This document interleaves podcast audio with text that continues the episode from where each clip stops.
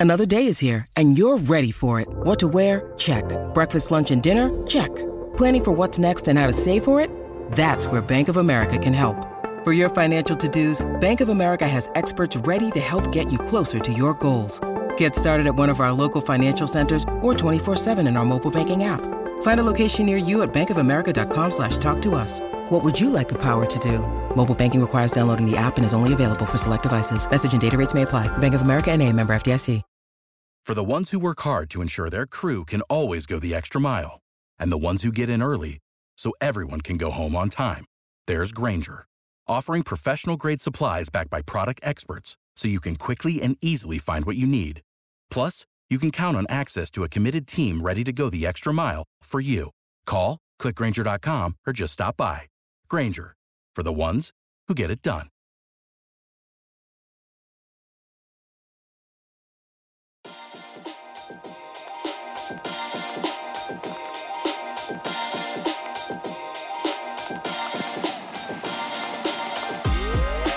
Hello and welcome to another daily episode of Zero Ducks Given. And I think, I mean, this podcast's been going far too long already, but I think this might be the bleakest day yet because I'm currently sat with a lovely view of the old Trafford cricket ground, and I would have been right behind the bowler's arm if there was any cricket taking place. I'm in the commentary box that Daniel Norcross has been occupying with SEN. SEN Test Cricket with Maccas, celebrating 30 years of coffee, fit for an Aussie. so there you go. Norcross is here, by the way. Um, so I'm sat in what would have been his commentary box today, staring at the wettest, bleakest Old Trafford ground I've ever seen. Now, Daniel, I need to give you from a fan's perspective, okay? So eight of us were meant to come up today, dressed as bowling pins, because obviously. And last night we had a chat in the WhatsApp group, and seven out of eight decided to stay in London. For real? Yep. And get drunk instead. And I decided, I thought, no, imagine if England win the test and we had a ticket and we weren't there. So I got the three hour train up by myself this morning. I played football manager the whole way, so it wasn't a complete waste of a day. And I came here and there was rumours of play starting at one. My train arrived at twelve fifty nine to Manchester Piccadilly, and it immediately started it hosing it down. Luckily, I know a couple of mates here, so I'm going to get drunk with them instead. But that is from a fan perspective. That is how sadly, how bleakly one of the greatest Ashes series potentially has ended. Uh, Daniel Norcross, you've been around for about 200 years. Is this the saddest end to an Ashes series ever? Yeah, absolutely no doubt about it. I mean, I, what are the various stages of grief? Denial, I was in for quite a while. And now I'm just in the Nile. It's what it feels like. It just completely saturated, horrible. The only thing missing is like crocodiles and pharaohs. It's, it's, it's horrible. It's miserable. It's really sad, isn't it? I mean, well, what's sad about it is, I, I obviously I want to beat the Aussies. Uh, I mean, and it won't be me doing it. Incidentally, it'll be eleven people that I have nothing in connection with at all, except a passport. Um, but, even but some of yeah, those- yeah, some of those are a bit.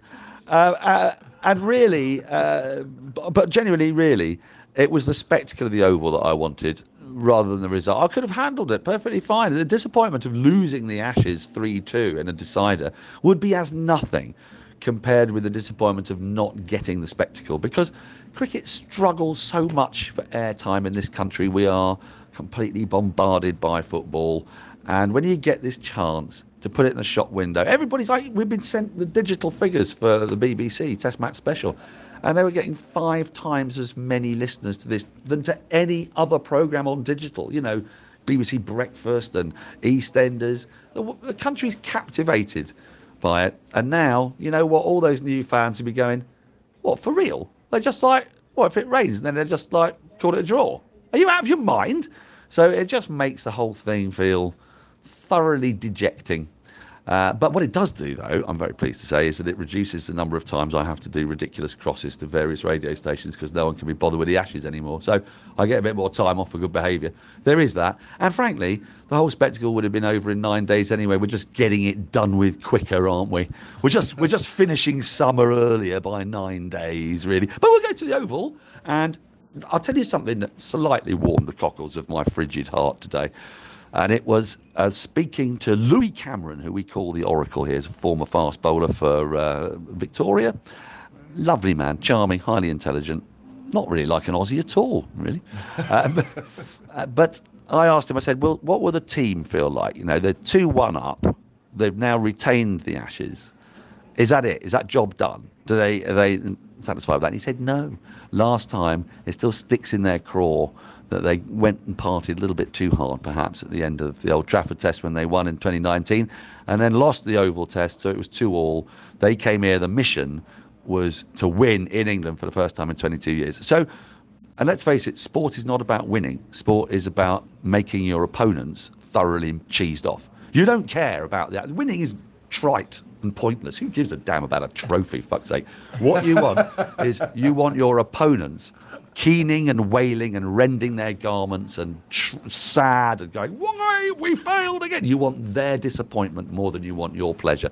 So we still have one last chance to stick it to the Aussies, to kick them in the metaphorical groin and force them to leave England having been 2 0 up and then losing a match getting unbelievably lucky in their second game while being thoroughly outplayed and then losing again. So when they get in their first class seats, no amount of complimentary champagne or steak or you know back rubs or uh, I don't know what else do you get in first class. I've never been on uh, uh, cologne cologne. Do you hear that? Uh, no amount of that will soothe their troubled hearts, and they will be left thinking what might have been. Because you know this is almost certainly the last time that Steve Smith and David Warner are going to play in England. And wouldn't it be great if they both went through their entire careers never having won a series in England? You raise a lot of points as you always do. I have to now remember what you've been talking about for the last five minutes and digest them. But uh, but look, what I love at the moment now, the uh, narrative has changed from the English media to um, we've gone from winning the moral ashes, which we which we won at Lords. We won the moral ashes at Lords. That's safe. That's in the trophy cabinet. We're now winning the hypothetical ashes, because no matter what happens now, the consensus is this. If by some miracle, by the way, it's not happening, but if they got out there and somehow played today and England won, then, you know, obviously would win 3 2 at the Oval. But now the consensus is if England had won here, there's absolutely no chance in hell England weren't winning at the Oval. So we've already decided yeah. England are the winners of the hypothetical Ashes. This rain has come to save England because they have now won the hypothetical Ashes. that's that's the positive spin, kids. Uh, like beacons from Land's End to John O'Groats. Um, sell your firstborn and go on a gigantic holiday because it's happened, kids. England have won the hypothetical Ashes. We've never done the double. We've never done the, the moral or hypothetical in one summer. So it's a successful summer from here on out. Now, over my right hand shoulder is the legend, Mr. Andrew Samson, who told us that no ground has lost more days of cricket than Old Trafford. Is that correct? Ashes in Ashes Test year 14. This is the 14th, assuming that it's washed out. In Ashes Test, including two Test matches that were completely washed out um, themselves, 1890 and 1938, and Sydney's second on that list with 11.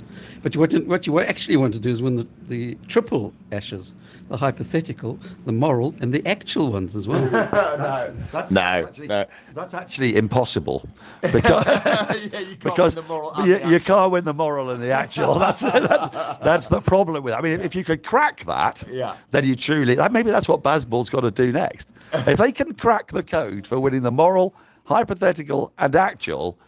Wow, that's, that's a task. That's, that's exactly it. Well, we discussed in yesterday's mini podcast that there was uproar about the fact that there's no Ashes tests north of Nottingham in 2027.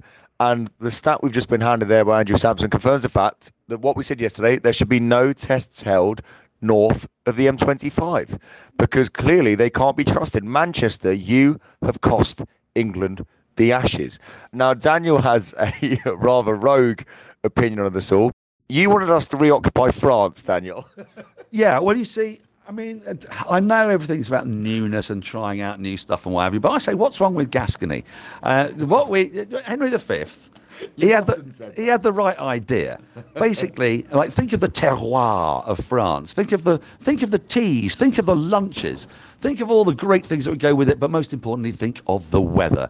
We could just reoccupy South Central France. And maybe all the way down into the Languedoc. I quite like it there. I'm not so fussed with uh, Nice. Although, it's nice, isn't it? But it's, it's not ideal. Uh, but, uh, it's, it's, it's all right. I'm thinking sort of Bordeaux, uh, maybe Narbonne, Perpignan, uh, Toulouse. Uh, just places where you can guarantee the weather and you can guarantee the food. Uh, and it's basically British anyway, really. Let's be honest. It always, I mean, William the Conqueror. So the clue's in the name, is it? Guillaume. Guillaume le Conquereur. Uh, so it's ours, really. All we've got to do is probably buy some of it back. I don't think we can invade it very easily. But if we just made a cheeky little offer, a couple of billion, the ECB could take it out of the ICC's coffers from the next round of you know World Cup stuff because we're going to get about nine percent of that, aren't we? And they're they're getting absolute billions. So just build some lovely grounds in France and play two test matches at the Oval and three in France.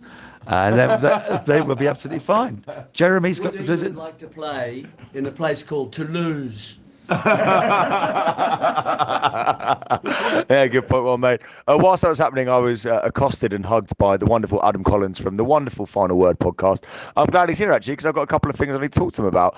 The main one being the fact that he has stolen the star of our podcast, Steven Finn, for his event on Wednesday night. You bastard, Adam. Still a few tickets on sale. Final word live with Steve Finn at the Phoenix in Soho. I think it starts at half seven. If you become one of our patrons, half price as well. My solution to the problem, my solution to the problem has always been, uh, there was a politician in Australia called Dennis Jensen, an absolute fucking lunatic, who said that the, the way to mitigate climate change was a shade cloth in space to block out the sun or some shit like that. I think drones held up around grounds and you take the drones from place to place with a massive fucking sheet held up by the drones. Yeah, sure, draining from up the top might be a bit problematic, but there's there's something to work on from there. I, I think there's something there.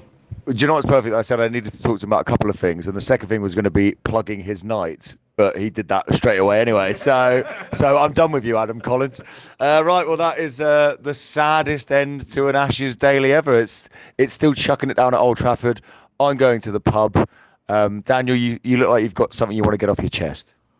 Well, where the fuck is Steven Finn again? I mean, is he is he just prepping for this final word night? See, he certainly doesn't prep when he comes on Zero Ducks, does he? He just like sits there all maudlin and depressed. Oh, my knee hurts. Oh, oh, get off, Elizabeth. Uh, where's Ethel? Uh, she's a cat, by the way. Uh, it's just, it's all that kind of shit. And uh, we're just left working our fingers to the bone, aren't we? I mean, right now, he's probably getting a, a wonderful massage at Hove in beautiful sunny conditions. Who was it told us? Simon Mann, the BBC, said that he'd had to he'd had to go inside because he was too hot. He's in he's in southwest London. There's that. And the last thing I think is uh, uh, the last thing to suggest is I suppose if we can't play in Toulouse, we could play in Tywyn, which is um, a small town in the northwest of Wales. But I can't think of anything worse than that. I mean, I think that might be even wetter than Manchester. It should really be renamed to draw. If you uh... actually, maybe we should rename Manchester to draw. There's a thought. Fuck it. Let's drive home. And that is the same Daniel Norcross that sent a WhatsApp to our WhatsApp group at 2 a.m. saying, Fuck you all. I've just earned you another tenner with today's podcast. And on that note, goodbye.